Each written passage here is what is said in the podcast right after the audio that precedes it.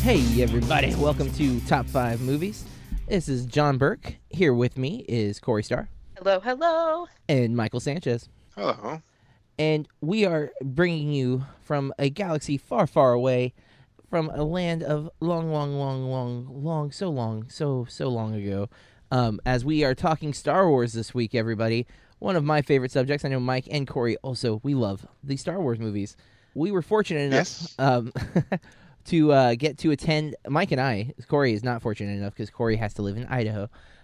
Mike and I were able to attend the Star Wars celebration in Orlando, Florida for 2017 this past weekend, representing Burke Reviews. We were there as media. Unfortunately, we were there as media, but we did not get to cover any of the awesome panels live. Everything I saw from the panels, I saw, like many of you, on YouTube. And while disappointing, especially knowing that John Williams played conducted an orchestra with the Star Wars music, that Harrison Ford was there, Mark Hamill did multiple panels, and George Lucas, the father of all of this awesomeness, was in a room for an hour talking to a room that I was not in, yet I was in the same building. Makes me a little sad inside. How about you, Mike?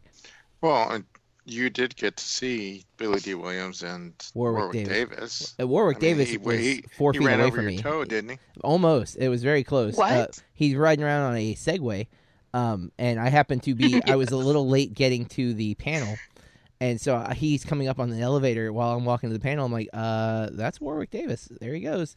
So I was probably about 5 feet away from him. That was my closest celebrity encounter, except for the guy who Mike had signed his media badge, who is a voice on Star Wars Rebels, apparently, but we did not know that when we were standing next to him. Yeah, just everybody was getting him signed, so why not me too? And he's like, oh, media. I'm like, well, yeah, I'm a fanboy still, even if I didn't truly know who he was. And at that, the one podcaster, she's like, who was it? I said, I don't know. And I said, I know he's from New Zealand, and he does a voice, he does... he plays one of the characters in an animated series, and then I finally dug up the picture, and she was gracious enough. Oh, I'm like, oh, okay, well, that's kind of cool, and I gotta watch out because I know one part of it, of the autograph is kind of coming off. So yeah, I thought that would be an issue because of the laminated badge, but there was a lot of great stuff. Even though we didn't get to go to those panels, we got to see several podcasts live. One of which is an Orlando native. Nerd appropriate. I knew I was going to do that. Sorry, guys. Nerd appropriate. The Rated NA podcast is another way to find them. We watched them live. They had some technical difficulties, which is where the Orange County Convention Center dropped the ball a few times, and this was one of them. Yeah, it definitely had to have been them. I mean, certainly don't imagine Celebration, them dropping the ball. I wouldn't think they would be responsible for all the technical things. I'm not sure, if I'm wrong, then the Celebration dropped the ball because they were told not to bring any microphones, and they didn't have microphones for the first 30 minutes of their runtime. And luckily, the podcast that was going after them, which is Film Threat, which Mike got to see. Chris Gore. They allowed them to go a little longer to make up for their lost time, but the guys are real cool. Looking to do something with them now that we've made some native friends, but we also... Mike saw Film Threat, and we saw together the Rogue Squadron cast, I think was how they went, how they were called, and then Black Nerd Girls, who kicked butt. They were awesome. Yeah, they were really good. A great guest. I mean, Film Threat, Chris Gore, I really enjoyed. There's Patty Hawkins. Oh my gosh, the two other people. They were all great, and their names are escaping me, but... They, the Black Girl Nerds, their guest was fantastic as well. Which Diana Williams, who is, I don't remember her official title for Lucasfilms, but essentially she helps keep continuity between all the different mediums that Star Wars is in, so video games, comic books, movies, cartoons, etc. She's one of a few people who help make sure everything makes sense, and she did a really great interview. I haven't seen the podcast post yet for BGN, but I assume it will, and it's one that you definitely want to look out for. Diana Williams on Black Girl Nerds podcast, really great. Especially if you're a Star Wars nerd, definitely one you want to listen to. She's a really great interviewer. I'm hoping to reach out to her and try to get her to talk to my class, because she's connected to film. She's really big with story. That's where I feel very strong. Sorry, I had to dig up her title because it's cool. Content strategist. Content strategist, yes, which makes perfect sense. I don't know why I can't remember that, I guess. Well, I think because she was so flippant about it that it was like, it's like, that's my title because jobs have to have titles, but this is what I do. And that kind of was like, well, I guess I don't need to memorize the title. I'll just memorize what you do, and that's the important stuff. And literally, it's the important stuff, because if you're a Star Wars fan, she's the reason everything kind of flows. And one of the things I thought was really cool, they have essentially like a Bible of Star Wars where they keep track of everything. And so, like, let's say a map on Battlefront shows a planet that's never been explored anywhere else. They'll have it there, how the planet's supposed to look. So if that planet's ever used in a book or in a comic book or a movie or whatever, it will match the original vision of the planet. And I'm just like, wow, when you think that's just one of millions of details that have to be kept up with. Because there's, again, it's such a vast, universe. They're in so many different mediums, and Star Wars nerds will care if things don't work that way. So it's an important job in that world, and one that she has all the answers, and she can't give us any. Like, she knows what's going to happen in Episode 8 and what's going to happen in Episode 9. She can't tell us. And, of course, people asked, but she didn't tell us. But... I really enjoyed meeting those other podcasts and getting to see them live, and it's something I think we want to try to do at future conventions is a live version of Top 5. Maybe Corey can be there, but if not, we're expanding on our website. We've gotten a couple extra writers and some other things that are going to be coming up in the future with the website, where we'll have the ability to rotate out. Like, if one of us is sick or something like that, it won't necessarily be detrimental to the show. Mike, what else did you appreciate at the Star Wars celebration? Well, actually, I wanted to dig up, because I wanted to give them credit. Carly Baker was one of the other people who does voiceover work. And they were on the Film Threat podcast. Yes, right? On Film Threat. And Charles D. And I'm going to butcher his name, and I apologize. Charles D. Lazirica. He's a producer. It was really cool just to see all of them on the Film Threat podcast. Actually, getting back to, I loved all the cosplay. I loved just the whole experience. But this is the first time I had been to any sort of panel or anything. I mean, even just being able to see, we didn't stay for the full triple feature of Empire Rebel, Return of the Jedi, and The Force Awakens. But I know people did. And looking back now, because it was nerd appropriate, that mentioned Smuggler's Revenge. Yes. Because I didn't realize, because I was listening to some of that on the way home. Oh. That yeah. I'm like, oh, it dropped. They dropped their episode, and they were going to have some of the people that were on Rebels. So I might have seen some of the people. Maybe even the person that signed my laminate. Oh. Yeah, and so I'm like, oh, because you even said it. Because we got bans for both. That's the other thing. It's tough to narrow it down, but I really enjoyed actually getting beyond the expo floor, because that's cool, and I don't mind getting merchandise. And yeah, actually, on the same note, and this might be the celebration or Orange County. I mean, 180 minutes to wait to get just into the store. That was kind of rough, which we didn't do. I actually had some coworkers on Friday that I didn't even see. They said they saw me, because I was just snapping pictures, and I must have been in and out. I was all over I haven't even uploaded my day 3 pictures yet. I need to get those. Yeah. But lines are the thing. And then not fully understanding how to get the bands. But now, because people get there, I mean, I didn't realize that distribution started so early, and once they're gone, they're gone. And that's, I mean, I'm not saying that I'm not hardcore devoted. Yeah. But it was. I wished we could have gotten into. I mean, you got the Billy D. Williams, Warwick Davis one. Oh, I got that band too, wristband. Yeah, you. It's just not knowing those little nuances. Yeah. But even with that, I still had a positive experience. Now, as much as we wanted to go that last day, I think it's a good thing we didn't, because I'm still kind of worn out. Yeah, I agree. We didn't go Sunday. It was a 4-day event. It started on Thursday. We went Thursday, Friday, and Saturday. We didn't stay as late as, like, the official exhibit floor closed at 7, but there were panels going late into the night each night. But we had to leave at 5 o'clock on Thursday because we had a critic screening of Free Fire, the A24 film that's officially out on the 21st. And then on Friday, I had already purchased tickets months ago for my daughter's birthday, the Panic! At the Disco concert, which I had to take her to that. So we had to bail early on Friday as well so that I could take my daughter, my wife, and two of her friends to this concert. Well, I know the number, but how many views are you up to? Because I saw it. Last I saw it was like 65,000. Yeah. Yeah. Yeah. So what? I had a Panic! At the Disco like mini video that not only went, it's not viral, but it's Instagram popular at least a little bit, 65,000 views, and a fight of fandoms of BTS, which is a K-pop group, arguing with Panic! At the Disco fans over who did this thing first with these paper hearts.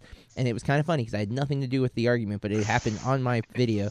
But that was Friday, and then Saturday we did stay a little later. We went to the Empire screening, which is what Mike was referring to, because Empire is one of my favorites, and I think Mike's on the same page as one of his favorites. Mm-hmm.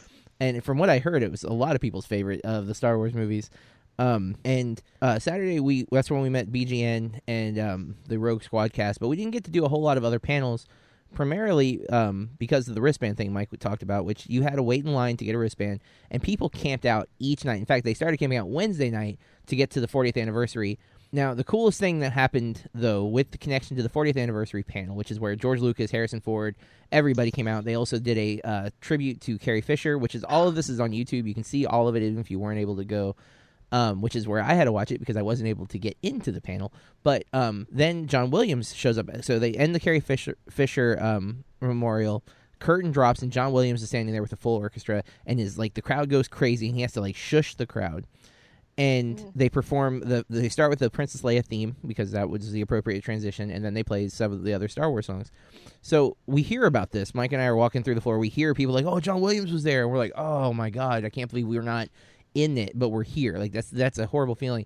So about an hour after the panel, Mike and I are standing on the exhibit floor, and my phone rings, and I don't talk on the phone. That's not my thing. And generally speaking, if my phone's ringing, I don't answer it. But I look down, and it's a coworker, another teacher, who never calls me. Like, we're friends, but we're not that kind of friends. You know, we're friends at work. We talk. We have mutual interests, and so there's definitely a musical respect. Because I have a background as a musician, she is far superior to anything I've ever done. Mind you, I'm a casual bass player, learned to play by ear. She is a professional violinist who has played for dozens of famous artists whenever they come to Florida, and she's toured with some as well. And I see it's her, and I'm like, why would she call me? And then my brain's like, John Williams. So I answer her, and I'm like, hello? And she's like, you're never going to believe this. I'm like, you just freaking played with John Williams, didn't you? And she's like, yes. I'm like, oh my God, I am so jealous and yet so proud. That is such an awesome achievement. So yeah, my friend and coworker was on stage at the Star Wars celebration with John Williams as he conducted her, and she played these Star Wars songs amongst other talented orchestra musicians. But really cool that Lake Wales we were representing hard with this 40th celebration because we were both there working. I was there as media, and she was there as a musician, playing for John Williams, of all people. To be fair, though, this is her second time playing for John Williams because he came for the Harry Potter Land opening, and he orchestrated that, and she played for that as well. So, and she there got to meet all of the Harry Potter cast, and she met all of the Star Wars people this time. So, very jealous, and I really think I dropped the ball by picking rock music instead of classical. So, but that was our Star Wars celebration weekend. We had a pretty great time. It was stressful. There were some rude security guards on Saturday morning that Mike and I were not thrilled with, but we took an extra tote bag to get back at them. Whoa. Oh, I wanted names. But he conveniently had his name tag flipped over. Sanchez doesn't play around. And at that point, I was not... He was just... yes, he is security, but he was pretty condescending. And then on top of that, to add the icing to that bitter, wasn't cake, I'll say haggis-like treat. We ended up getting shuffled out. Yeah, we almost had to go back through security again. Through the wands and everything. And I'm like, All right. Well, the only thing, because we were debating back and forth, what are we going to do? How are we going to wait back in line? And I just happened to glance and see a guy that went that way, and thankfully, Orange County. I assume so. The Orange County. Police? It was a sheriff. It was sheriff, not. Oh, okay. Orange, yeah. Orange County Convention Center security was actually a true blue, green, because the uniform was green. Kind of explained the situation, showed him the bands, because obviously we cannot get to the bands until we get through security. And I think, not having been belligerent about it, we lucked out. He looked us over, and he's like, "Okay, go ahead." Yeah. And so that I still wanted names, but it probably helped. At that point, I'm like, Saturday we went light. Thursday and Friday we brought camera bags, and both of us had SLR cameras taking pictures. Saturday we were figuring it was going to be so crowded that we would just use our phones to take pictures, and I think that helped. We didn't have any suspicious bags on us or anything that we could have, been up to no good. So I think that helped our cause to get in. But it was a stressful little entry point in the morning, but it ended up getting better throughout the day. Again, I'm very grateful to have met BGN. One last thing, if you are into tabletop games, Star Wars Destiny is a lot of fun. It is a card dice game. It is kind of like Magic, but not quite. It requires some dice rolls. It's crazy fun once you get past the steep learning curve, but it is almost impossible to buy. And so if you would like to gift one to Mike and I will have a P.O. box on the website in the near future, and you are welcome to get us several or one. I don't care. I'm not greedy nor stingy, but Star Wars Destiny, if you have one, you want to send it, you're like, I hate this game, this guy seems like he likes it, send it to us, and we will be forever grateful. We will read your name on the podcast and everything. So just, keep an eye out for that P.O. box. Just wishful thinking. And Corey, what was your favorite part of Star Wars Celebration? That I wasn't there. Jerks! Actually, I do want to take a moment to say this. I watched the trailer for the new movie. Oh, yeah. God, we haven't mentioned the trailer. Oh, was I not supposed to say that yet? Oh, no, you totally should. I'm saying I cannot believe that didn't come out of my mouth earlier. Well, I watched that, and I'm excited. Oh, yeah. I loved The Force Awakens. I know that is kind of, divisive. I don't care. I love it. Not a fan of that last one, Rogue One, whatever. And I watched the Carrie Fisher tribute and teared up. Oh, yeah. I couldn't even watch it. If I had been in the audience, I would have been bawling. I had to skip forward. I'm like, I can't. I am glad that, obviously they loved her and she's so in that whole culture, but I'm glad that they took the time to do that. I really enjoyed it. And I always love hearing what people that have worked so closely with these people that we kind of idolize have to say about them. Mm-hmm. So I just love that. And she is feisty and all those things, so I loved that. And I just wish I could have been in the same building as Han. Yeah, there are so many great things. Mike mentioned the cosplay. There's a group, the 501st Legion, that they do tons of cosplay. They do a lot of charity work. They, there was a moment where they had all met on Saturday in the lobby, and there were just, I don't know, there had to be at least 100 stormtroopers of various kinds, and there were... royal guards and shore troopers and, scouts, just everything you can imagine. There's pictures on our Instagram. Mine's at Burke Reviews and Mike is at Server Monkey. If you want to see some of the stuff that we saw there, and if you want to watch my Panic! At the Disco video and make those numbers rise. But I'm just going to watch it on loop. It's all... I want to say this, too, that I enjoyed seeing all of your photos, and I especially loved... the Muppets MASH. Which, to give them a shout-out, that's MuppetTroopers.com, I think, or at least they have a Facebook group. Their Facebook, yeah. So they're really cool. If you're a fan of the Muppets, which I am, my wife loves Miss Piggy, so I have no choice but to love them. But seriously, I've been a fan of the Muppets since I was a little kid. I used to have VHS recordings of all the old TV show, and I would watch them all the time with my grandma. And so seeing the Muppet Troopers was awesome. They're really well-made costumes. There was Gonzo Vader, which was cool, and several stormtroopers. But if you're into Star Wars cosplay stuff, there's a lot of that. We did see a lot of Harley Quinn-inspired Star Wars costumes, which I don't know how I feel about that. I like the hybrid costumes. I like the mashups, but I don't know. I guess it's just Harley Quinn is kind of getting played out since Suicide Squad, and that stinks because I love Harley Quinn as a character. But man, it's just she's everywhere now. And there was one cool one though that had Vader's little wait, what did it say? No. Little girl, whatever it says on the jacket, instead of Joker's, it was Vader's, and it was like a custom red and black jacket. It looked really cool, but just like, yeah, come on, guys, let's not bring the Harley Quinn because you can't not be that, you know. Try something different. But that said, we haven't mentioned our topic for the weekend. It is Star Wars themed, and I did that on purpose, but we are doing our favorites, top 5 Star Wars moments. And we do mean specifically from the film, not like our like times that we've enjoyed Star Wars, but moments that we like from the movies. And it can be from all 7. Yes, I am all 8. And it can. I am acknowledging the prequels, which I often try to pretend. Although I have to say, I heard some very positive thoughts at the panels and things to let everyone. Oh, I forgot a podcast. What podcast did we see that was talking about that? With the two guys and the girl. Two guys and a girl? Yeah, it was two guys and a girl. Remember, the guy was wearing a Darth Maul dress. Rogue Squadcast? Well, then who were the kids? Those were the Rogue Squadcast. Okay, that's what I thought. I'm sorry, I'm in the process of uploading I remember. It's Full of Sith podcast. It. Full of Sith. I forgot about them. They were great, too. I can't believe I forgot about them. They're a Star Wars-specific podcast, and... They made a good point. It's like, you know, let everyone love whatever part of the nerddom they want to within Star Wars, because it's all Star Wars. Even if there are cringy moments in the prequels for sure, and some people hate Jar Jar, but little kids who that was their first encounter with Star Wars, he was great. I have students who were like, "Why does everyone hate Jar Jar?" I'm like, well, I can tell you why I hate Jar Jar, but I get what he was saying, and I agree. You know, we often get hung up on what we like, and everyone else is wrong. And it's you know, I've been trying to be a little better, especially with the worst news to me in the world, which is Fate of the Furious has the opening weekend worldwide record for money.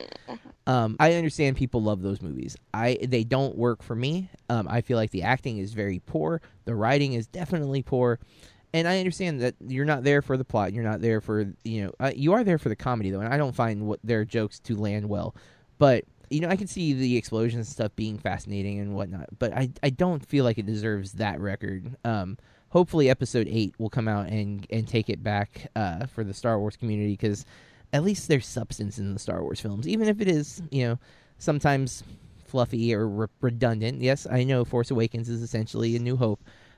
But it's fun, there's action, and there's characters that have, like, you know, well, character. So, but nonetheless, I digress. We need to get into our top 5. We're going to be talking about our top 5 Star Wars moments in honor of the 40th anniversary of Star Wars, as well as the recent weekend of Star Wars Celebration.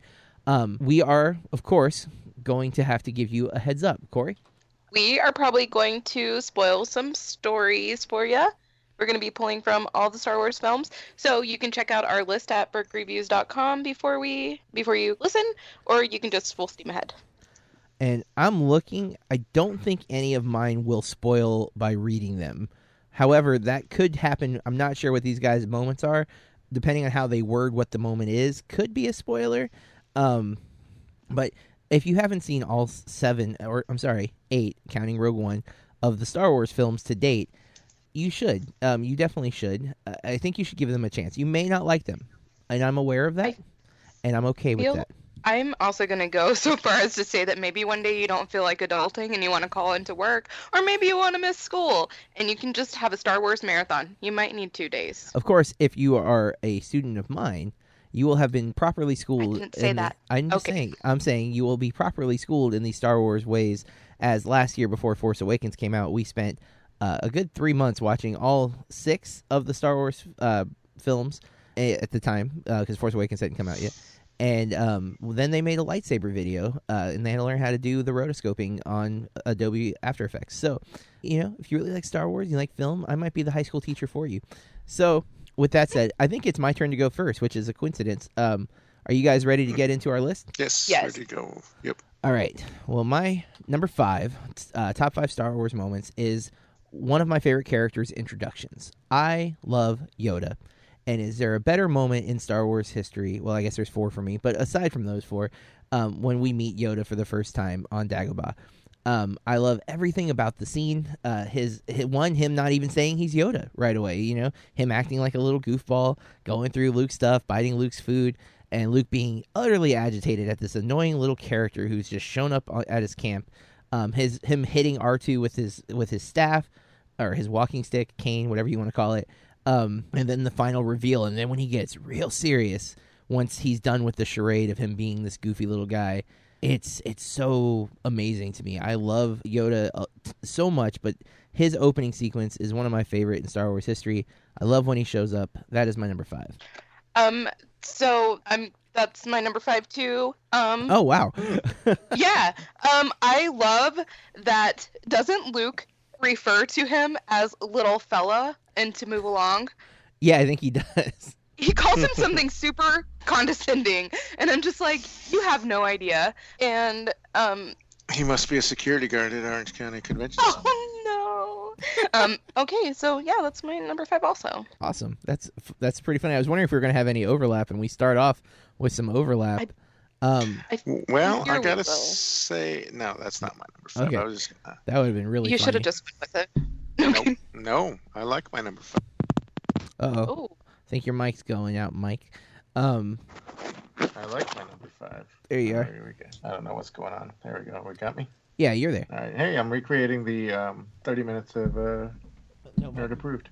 No microphones. All right, so Mike, then, if your number 5 isn't Yoda's arrival into the Star Wars universe, what is? All right, well, my number 5, and I'm going to say it, but then I'm going to have you see if maybe you can figure out why, because I do have very specific reasons.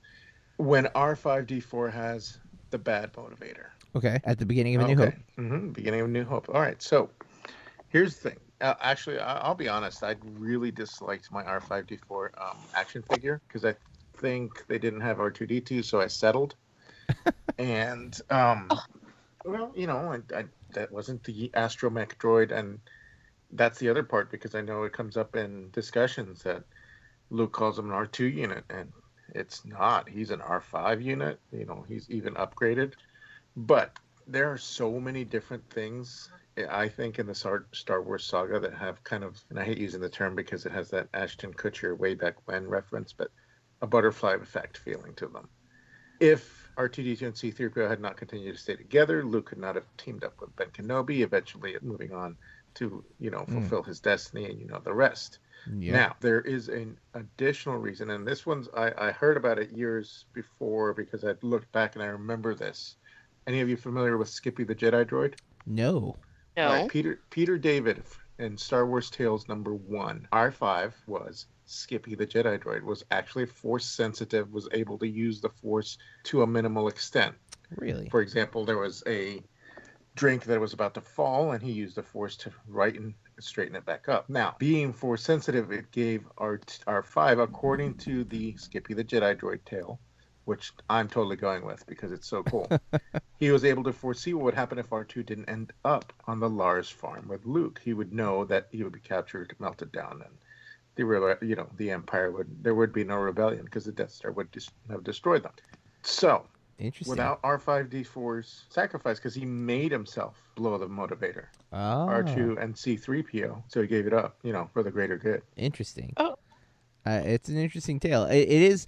It's a major catalyst in the film though, because if he doesn't go faulty, then they have him. They, like you said, none of the events from the movies happen. So, a must keeping R2 on the path to finding Ben and being with Luke at the same time, definitely fated.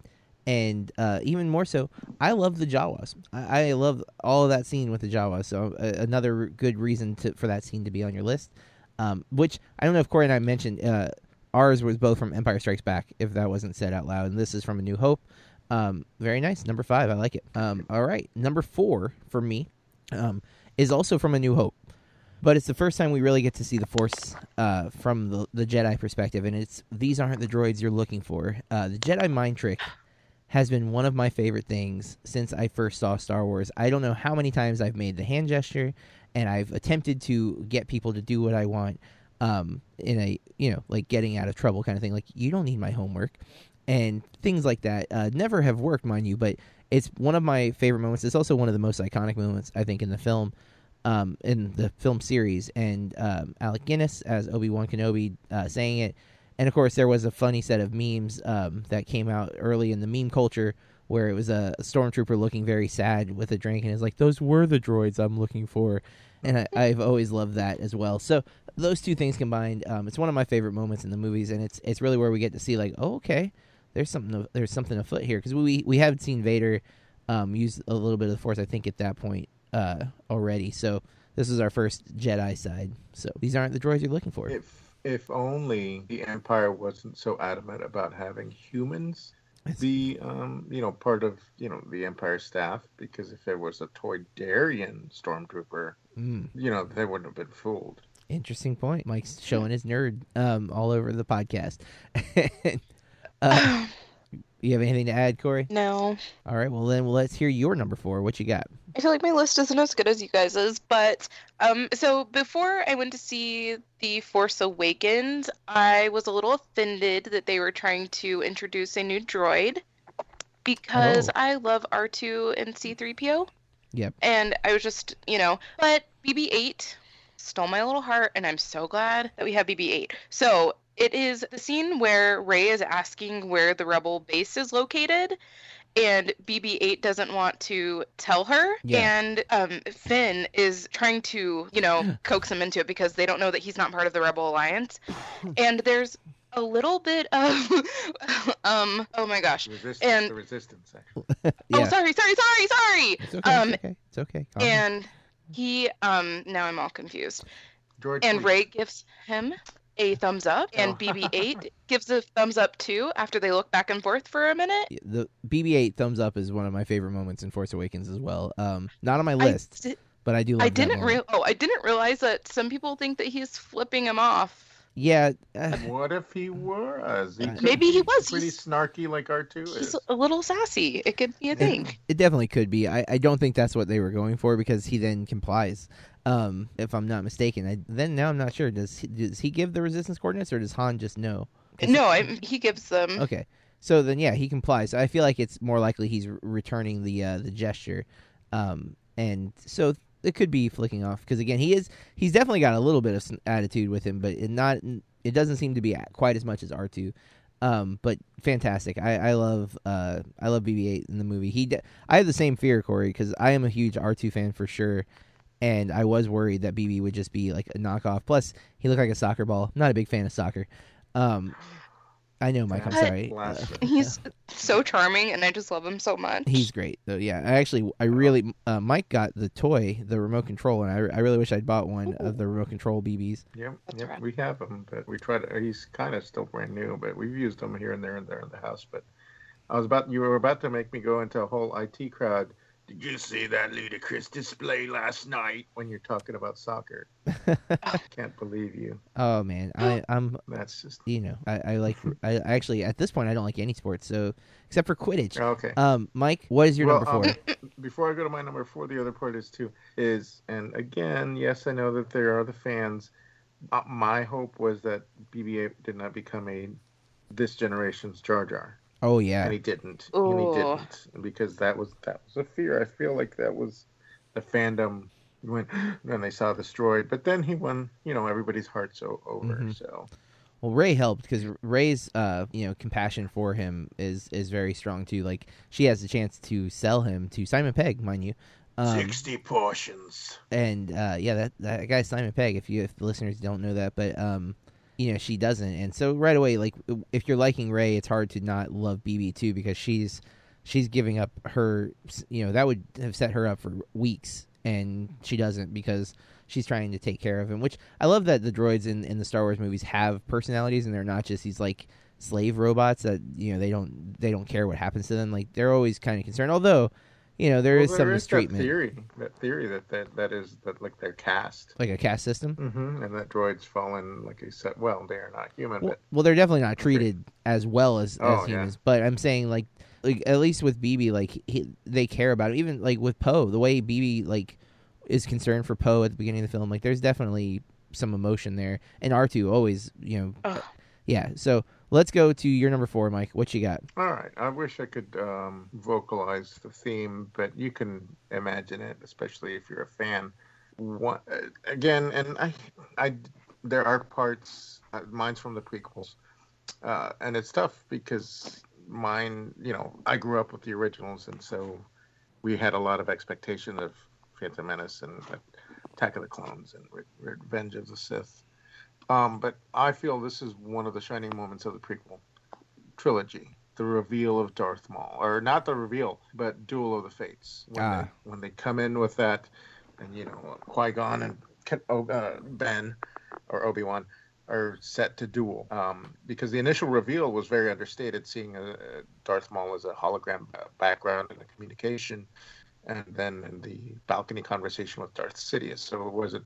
But then once you see that duel, because he had that little skirmish on Tatooine, but the actual duel on Naboo, you know, dueling both, and then seeing, because it looked weird that Hilt was like, what is he, overcompensating? You know, because it was enormous. And we're like, then you see it's a double-bladed. It was a nice little nod, and I forget the my nerd files have been fleshed out.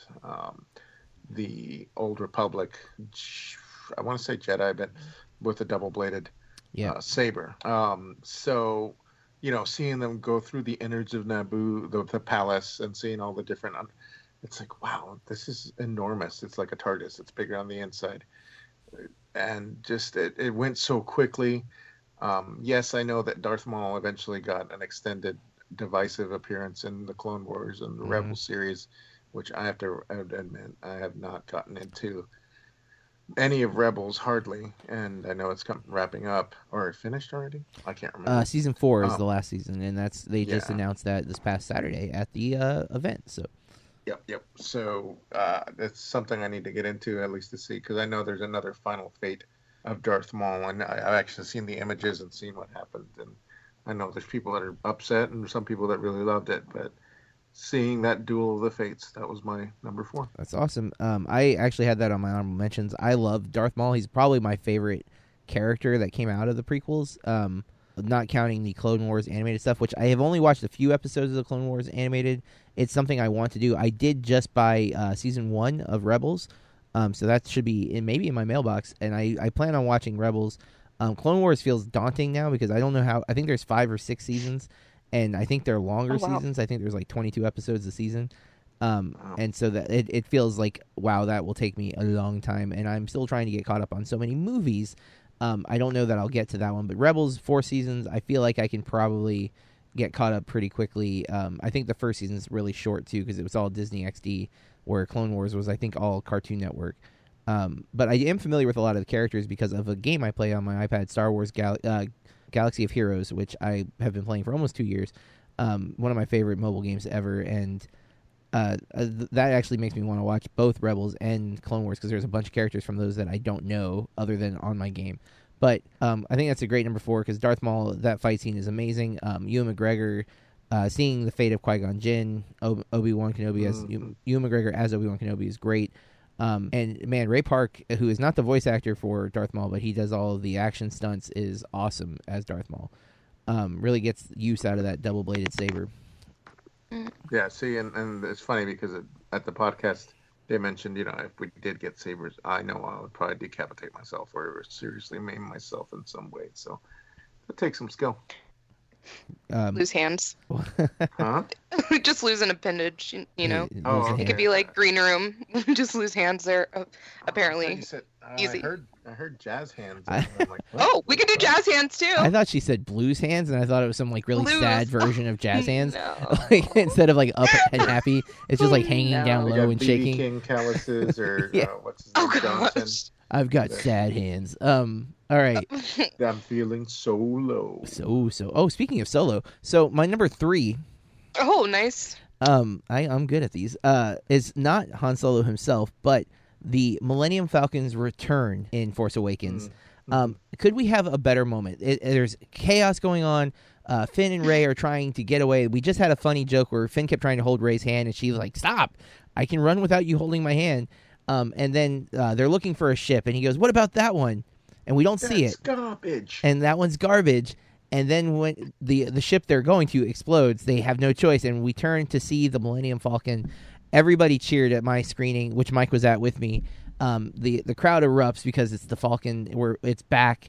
We're excited. I love how JJ chose to bring it back into the movie.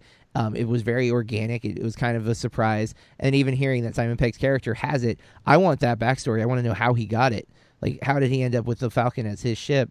And why is it on Jakku with Rey? You know, those are questions I need answers to. But I love when it returned. It was a great moment watching the movie.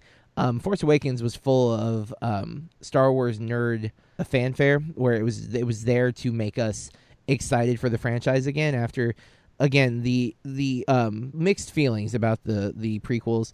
And so this moment was one of those that just really stood out to me, and I was so pumped. There's tons of them in the film, but some were ruined with the trailer. Like Chewie, we're home, was taken from us by the trailer. And so while I love that scene, it doesn't have the impact while watching the movie that it would have had they not already shown me it. So the Falcon was not, we knew it was in the movie, but we didn't know when or how it would come to be. And so this moment, when it happened, I was so stoked, and I cheered. And so it's my number 3. Yeah. See, I mean, it's as legendary as it is. It's funny because it is kind of a hunk of junk. Even they say it, the bucket of bolts. And it's an ongoing joke. Yeah, but it when needed, that she comes through. She does. You have anything to add, Core? No, that's a great one. Uh-huh. Yep. See, I'd like to point out right now I'm pretty diverse. I've got Empire, New Hope, and Force Awakens on my list. So who knows what's coming next? Corey, what is your number 3? My number 3 is from A New Hope, when R2 plays the projection of Princess Leia. Oh. And that recording of her, I love it visually. And she says, you know, Obi-Wan Kenobi, you are our only hope. So I love that.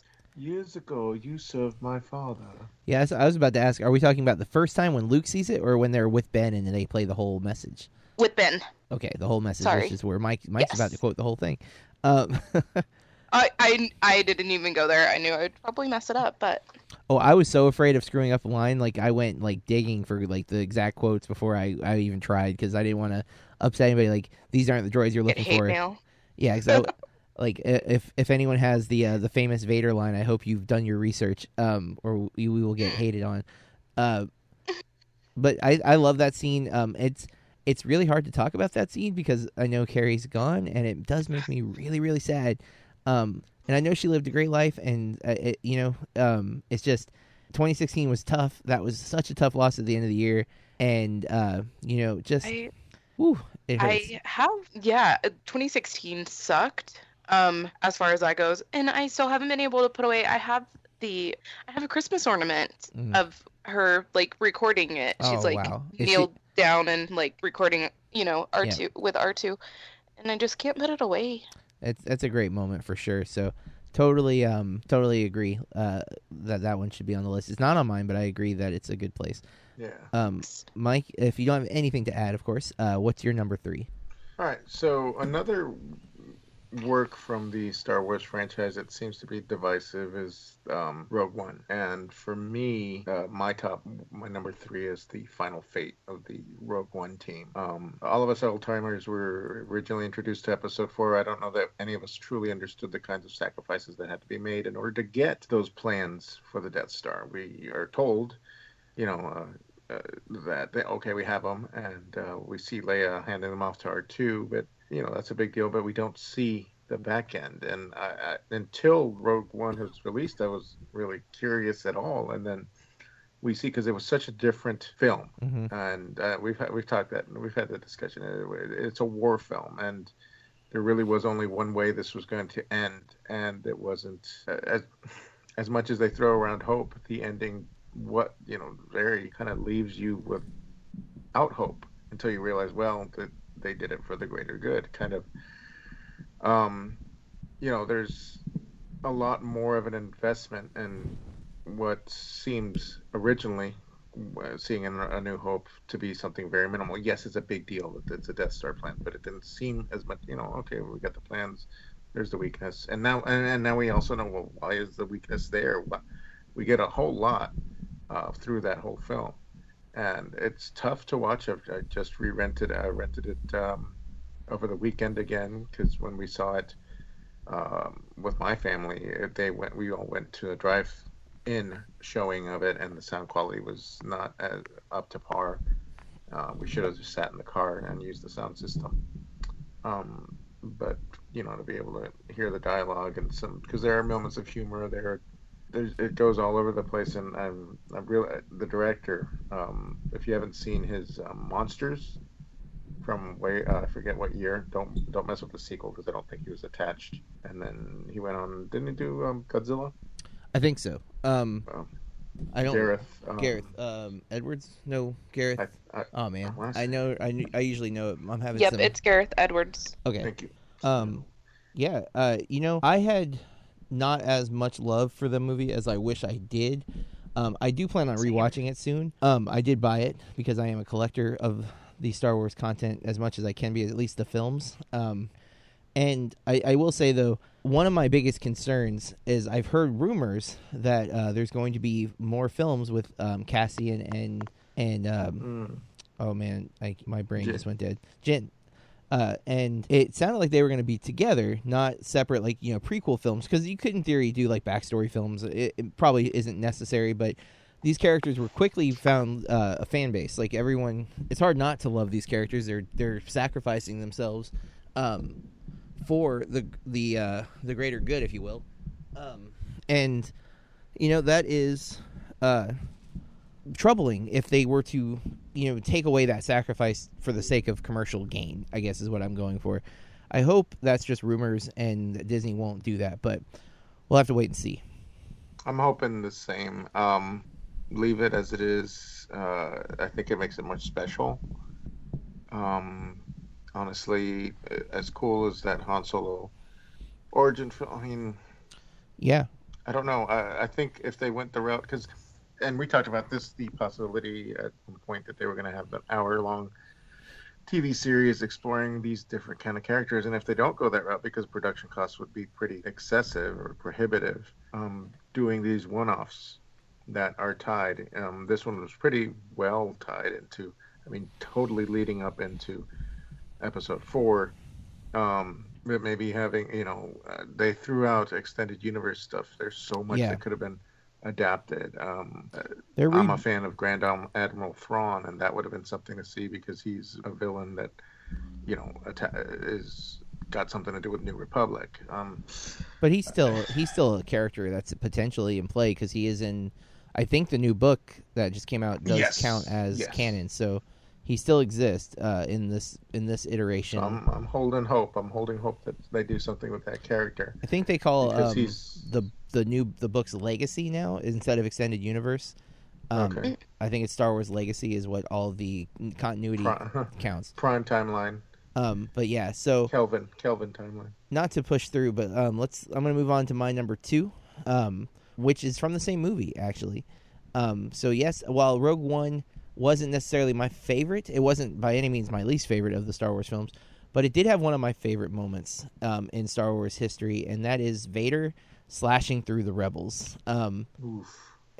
We've always heard how awesome Vader is, and when the original trilogy came out, the technology wasn't there to show off exactly how awesome he was. I mean, he's intimidating, no question, in the original trilogy, and he does some cool stuff. You know, the force choke, especially in Empire when he force chokes the guy through the video phone, basically through Skype. Like if I just decided Corey was irritating me and force choke, not that she is. I'm just saying. Who's getting a promotion? Because that's what happens. It's almost an Office Space comedy because he keeps firing people and promoting the next guy who's like, great, now I'm gonna die. But in Rogue One, we get to see Vader go crazy, and it's one of my favorite sequences in Star Wars, period. And because we get to see how intimidating he is, because let's not forget the first time we get to see Vader in the only time we see Vader in the prequels. And I don't mean Anakin, I mean Vader, is him screaming no and us shaking our heads going, why, Lucas, why? And this is, you know, it did tarnish the legacy a bit. And there's some people who go even farther because Anakin is not the Anakin we expected to see. You know, we expected to see this amazing Jedi who was maybe a little bit angry and rebellious. Instead, we got whiny and paranoid. He's the Anakin we deserved. Yeah, so this... What? Rogue One sequence If you haven't seen it, it's reason enough to watch it. There's plenty of good reasons. The characters they bring into the movie are interesting. It's just, it's a war movie. And again, I don't know that war movies are a genre that I'm really into. I haven't explored enough yet. I'm starting to, and I do plan on rewatching Rogue One and seeing if maybe I was just expecting a different movie when I watched it the first time, and that might have neglected my feelings for it. But one scene is this Vader slashing through the rebels, slamming them under the roof with the Force, and he just goes crazy, and it's awesome, especially if you're a fan of Darth Vader. And it leads into A New Hope, which makes it even more powerful of a scene. So that's my number 2. Any comments, guys? I feel like I also need to rewatch that movie. I've already mentioned this before, but Bill loved that movie so much, mm-hmm. and that wasn't what either of us, I think, were expecting going in. I thought that I would probably like it a lot more than he does, but he read those books, and he loved everything that they pulled from them and how true they stayed to so many things, and maybe I was expecting a different movie, and I don't want to not like a movie because of that, and mm-hmm. I know I need to give it another chance. Yep. But it's hard. I had a really hard time because I didn't, and Bill's like, well, you're not supposed to be attached to them because they're going to, spoiler, die at the end. Yeah. And I'm like, but I still want to be attached to my characters even when they, you know what I mean? I just didn't feel... I had the same feeling, and that was, again, it's the character, I still was attached, but I wasn't as attached. Like, when... We haven't said, there's a major spoiler in Force Awakens that happens to a character. I won't say it because it could be someone's moment, but that scene crushed me emotionally. These characters dying were sad. It was tragic, but it didn't have the same emotional impact on me. Like, I acknowledged, like, oh man, they did so much for the rebellion, and that part clicked, but the loss that I expect to feel when a character dies in a story wasn't there for me. So, and I think we're on the same page there, but yeah, that scene though, right? Vader slashing through everybody, amazing. All right, Corey, what's your number dos? Okay, I had to do this.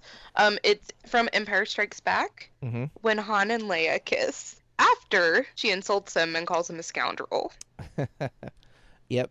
So this is on Hoth, right? Yeah, I believe so. I think they're on the. Are they in the ship? Asteroid field. They're in the ship. Okay. And. The C-3PO interrupts him, isn't it? Isn't that the one? Is that the one? That was R2. No, it's not R2. R2 is with Luke. Okay, sorry. And I'm fired. No. Force okay. choke. No.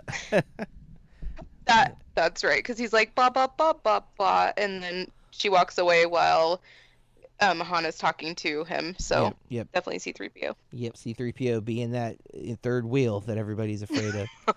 It's endearing. That is a good scene for sure. I mean, their banter in that movie is so great anyways, because, you know, it's very clear Han has feelings, but, you know, he's waiting for Leia to admit hers, and she just won't. And so, yeah, that seems like a middle school boy. He's no way how to express himself. Well, I mean, you got to give him some credit, though, because he knows that she's a princess, and he's, a smuggler. That didn't stop Lone Star. Oh, we're going to Spaceballs for reference points, huh? All right. Oh, man. I love those movies. All right. Corey, good pick. Mike, what do you got for number 2? Well, I feel that having watched Episode 5 on the big screen for the first time, because I'd never seen Empire on a big screen, that celebration got me reminiscing and thinking back to when we really thought we were going to lose our favorite stuck-up, half-witted, scruffy-looking nerf herder / scoundrel. Because... you know, before he goes in the carbonite and that whole scene. And I'm not actually going to the I love you, I know, because that's a great moment. I love that. That's classic. But that got me thinking to one that's you literally just mentioned without giving it away, because I had read the death of Han Solo spoiler before going into The Force Awakens.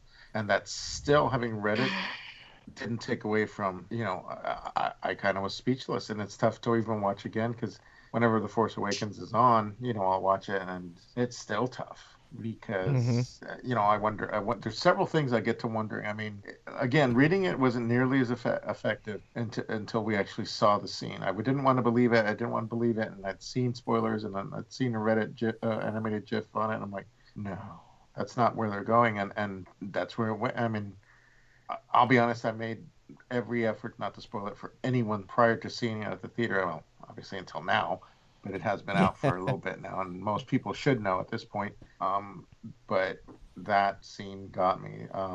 He'd been through so much. He managed to talk his way out of so many different things. They refer to that in The Force Awakens, and then when he confronts his son. And that's the other part, because Starkiller Base goes to start, gathering power from the star, and it was very deliberate, I felt, when that shadow is cast over and then it goes dark, and then Kylo Ren makes his decision. Yeah, I think he was already resigned to doing what he was going to do. He just needed the opportunity to do so. Yeah, and the betrayal that scene has, I thought this would be on someone's list. It's so well earned, and it doesn't feel at all like exploitative. And obviously, if you're a fan of the franchise, for a long time Harrison Ford was like kind of distancing himself from Star Wars. And so when he returned for Force Awakens, all the fans went nuts. He did the Comic-Con reveal for Force Awakens with JJ, and everyone was surprised. And I was surprised that he was at the 40th celebration, because he's kind of free of this if he wants to be. And I love that he's embracing it again, and loving it, because Han Solo is one of my favorite characters in film, I think, period. I love Han Solo so much. I know we've referenced Star Wars on other lists outside of this one that is exclusively Star Wars, and I love him as Han Solo, and that scene devastated me. My daughter still has only seen the original trilogy. I do plan on showing her the prequels. We just got wrapped up with a bunch of other movies, but she saw the original trilogy, and we went and saw Force Awakens on opening night, and we also saw Rogue One on opening night, and she was devastated when it happened, and my wife was supposed to come, because my wife likes Star Wars, particularly Darth Vader, and she didn't come, and she ended up having it spoiled for her before she got to see the movie, not by us, but just by crowds and people and whatnot, and she was almost resigned to never watch it because of it, and we did get her to watch it once it came out on Blu-ray, and yeah, it still devastates me every time I see it, so good, definitely worthy pick.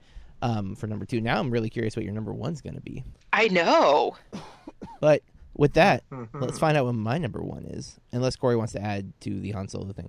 If I would have known that, I probably would have taken the same stance, but I don't think I would have been able to watch it because if it had been spoiled for me, because I love him so much too. And now I don't know if I'm going to be able to rewatch Force Awakens. Oh, but that's all I have.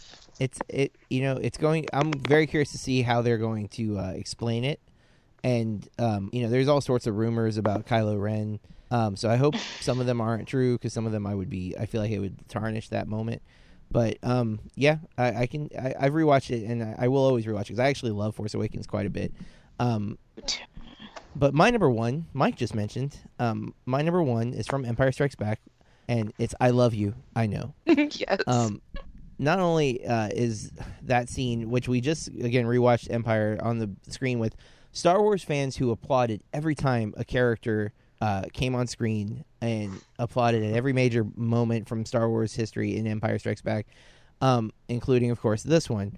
But I think this is the only time I cheered with them, as I love that scene. Again, I love Han Solo. I love Princess Leia. And that moment where she admits it. She admits what we've all known and what he knew himself. And I love that he's, defiant in a way, but not really, because it's also endearing. It was him admitting, yeah, I've always known. I've known for a long time, and obviously he loves her too. And it's that it's funny. It's Han Solo in every regard, and it's also something that my wife and I had. We had Star Wars wedding rings. Mine said "I know," and hers said "I love you," and I loved having to explain it to people who aren't Star Wars fans, because they would look at my wedding ring and go, like, "What's I know?" I'm like, "Her says I love you." And then they would laugh, even if they didn't get the reference. But it's one of my favorite scenes. And seeing it this past Saturday after her passing, it choked me up a bit, because I'm like, "Oh, my God, we love you, Carrie." And ugly cry. Yeah, it was to that. It didn't happen, but because we were in a room full of a bunch of people. So I was like, no ugly crying. But inside I was like, oh, man. So it's one of my favorite scenes. He did put his head on my shoulder, and I'm like, no, I'm not getting those tattoos. Yeah, Mike is going to tell all. I offered to get the tattoo with Mike. I even offered to be the "I love you." No, I will not make out with you. More like horrible. I volunteered to be the Princess Leia character in this connection, but he refused. So, you know, I have buns. I know. But that's my number one. I love you. I know. Han and Leia from Empire Strikes Back. I feel like that's a great pick. It's a pretty hard pick to top. Corey, what do you got then for number one? Yeah, thanks a lot.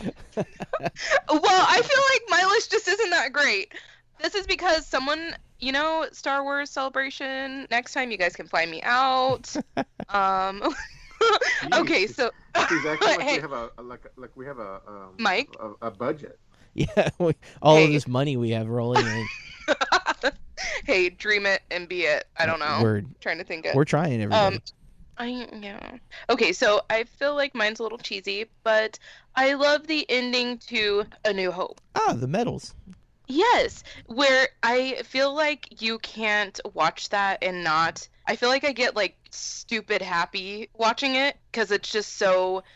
I feel like it just elevates your spirits. I love them walking down the aisle. They're just... It's so victorious, and then she gives them each medals.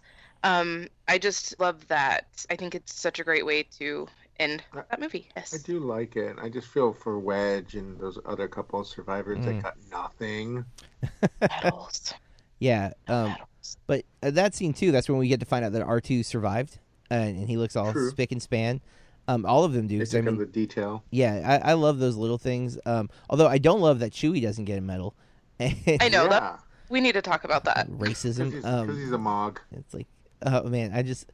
I don't know if you guys watched last week tonight, the John Oliver HBO show, but there was the France election is happening this week, and he was talking about one of the candidates. And one of the candidates was talking about the space program in France and how ridiculous it was.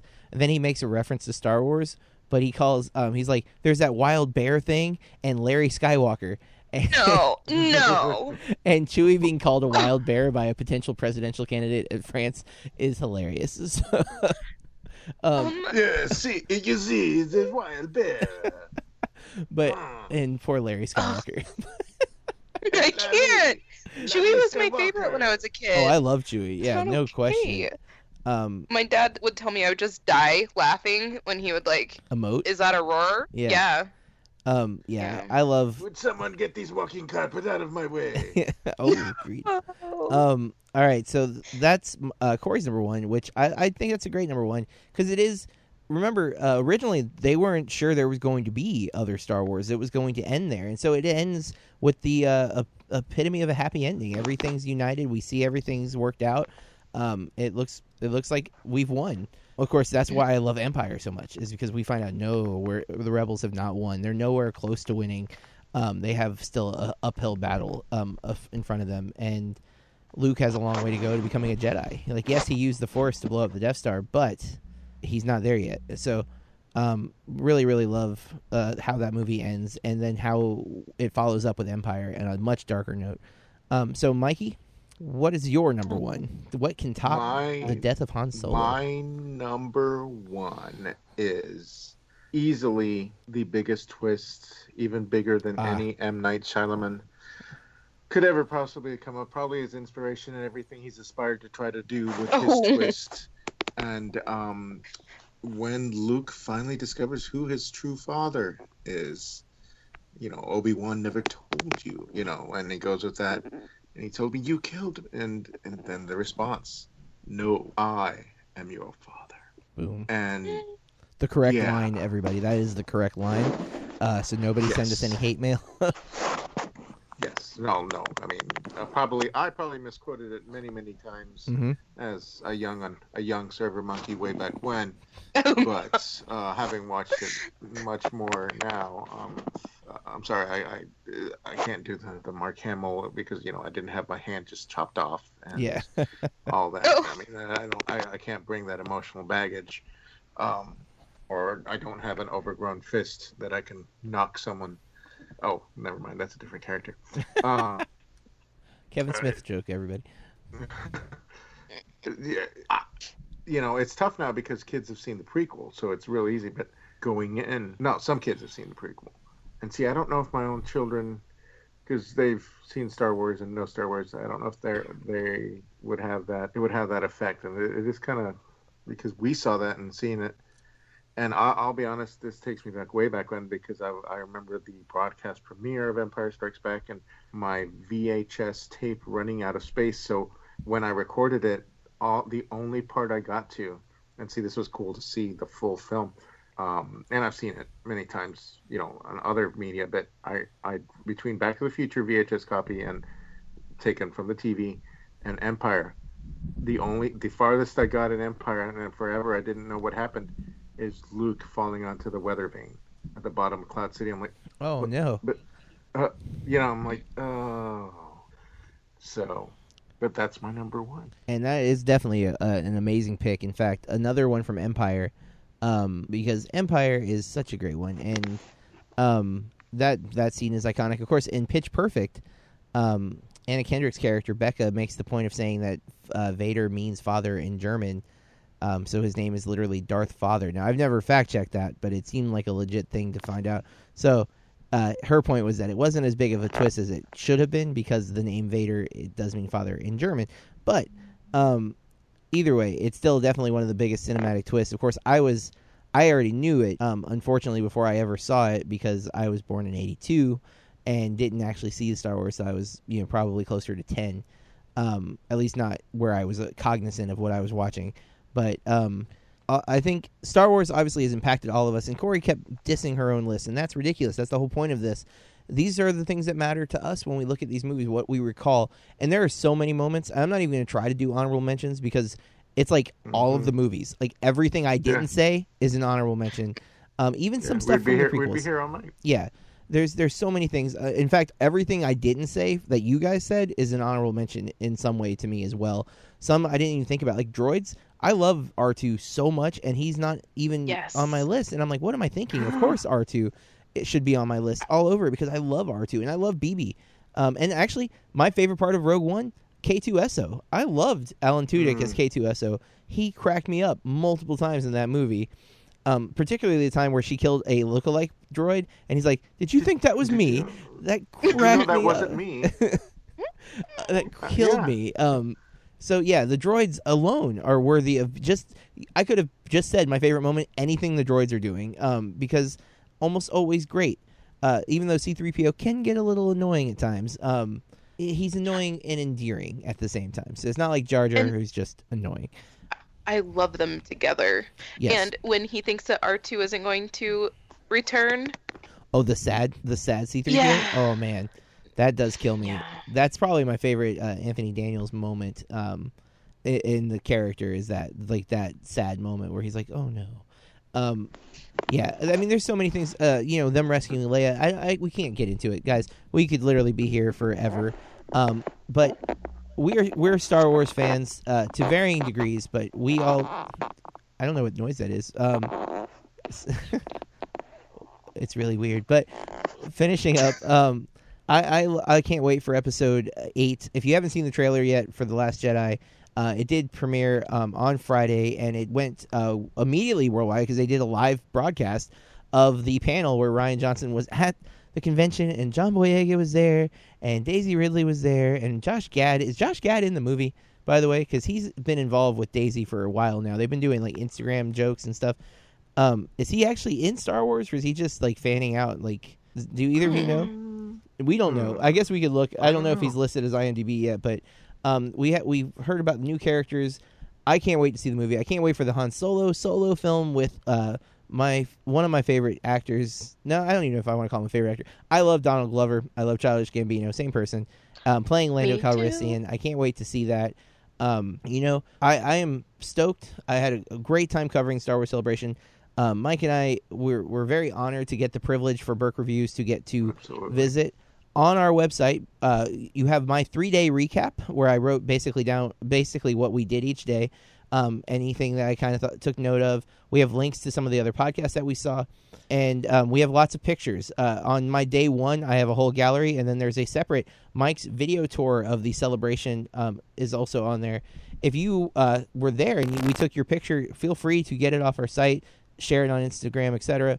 In fact, if you would like to reach out to us, you can tweet at me or reach out to me on Instagram at Burke Reviews. Corey is? At Corey R Star, 2 R's on the end. And that is Corey spelled Corey.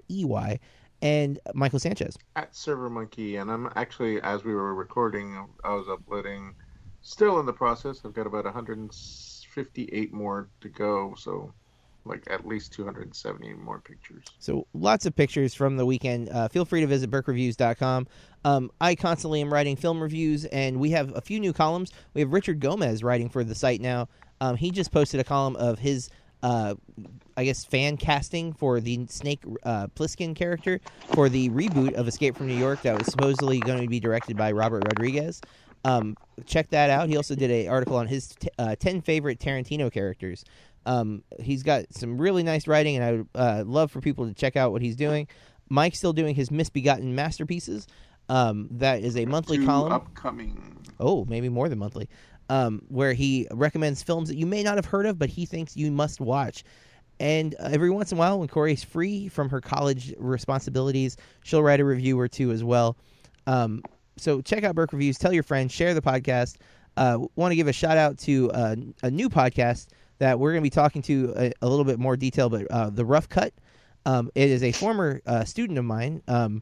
They're a film podcast, a couple of guys who like to discuss film, and it's available wherever your podcasts are found. So again, that's The Rough Cut by Odie Matthews, I think, is the best way to distinguish it. There's a few other podcasts with a similar name, but that's the one I'm referring to.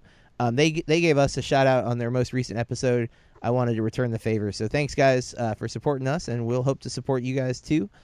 I think that's a wrap, guys. Thanks a lot for giving up your Tuesday evening. We usually record these on Sunday, but it was Easter, so we've been busy this last couple of days, and this is the soonest we could get together.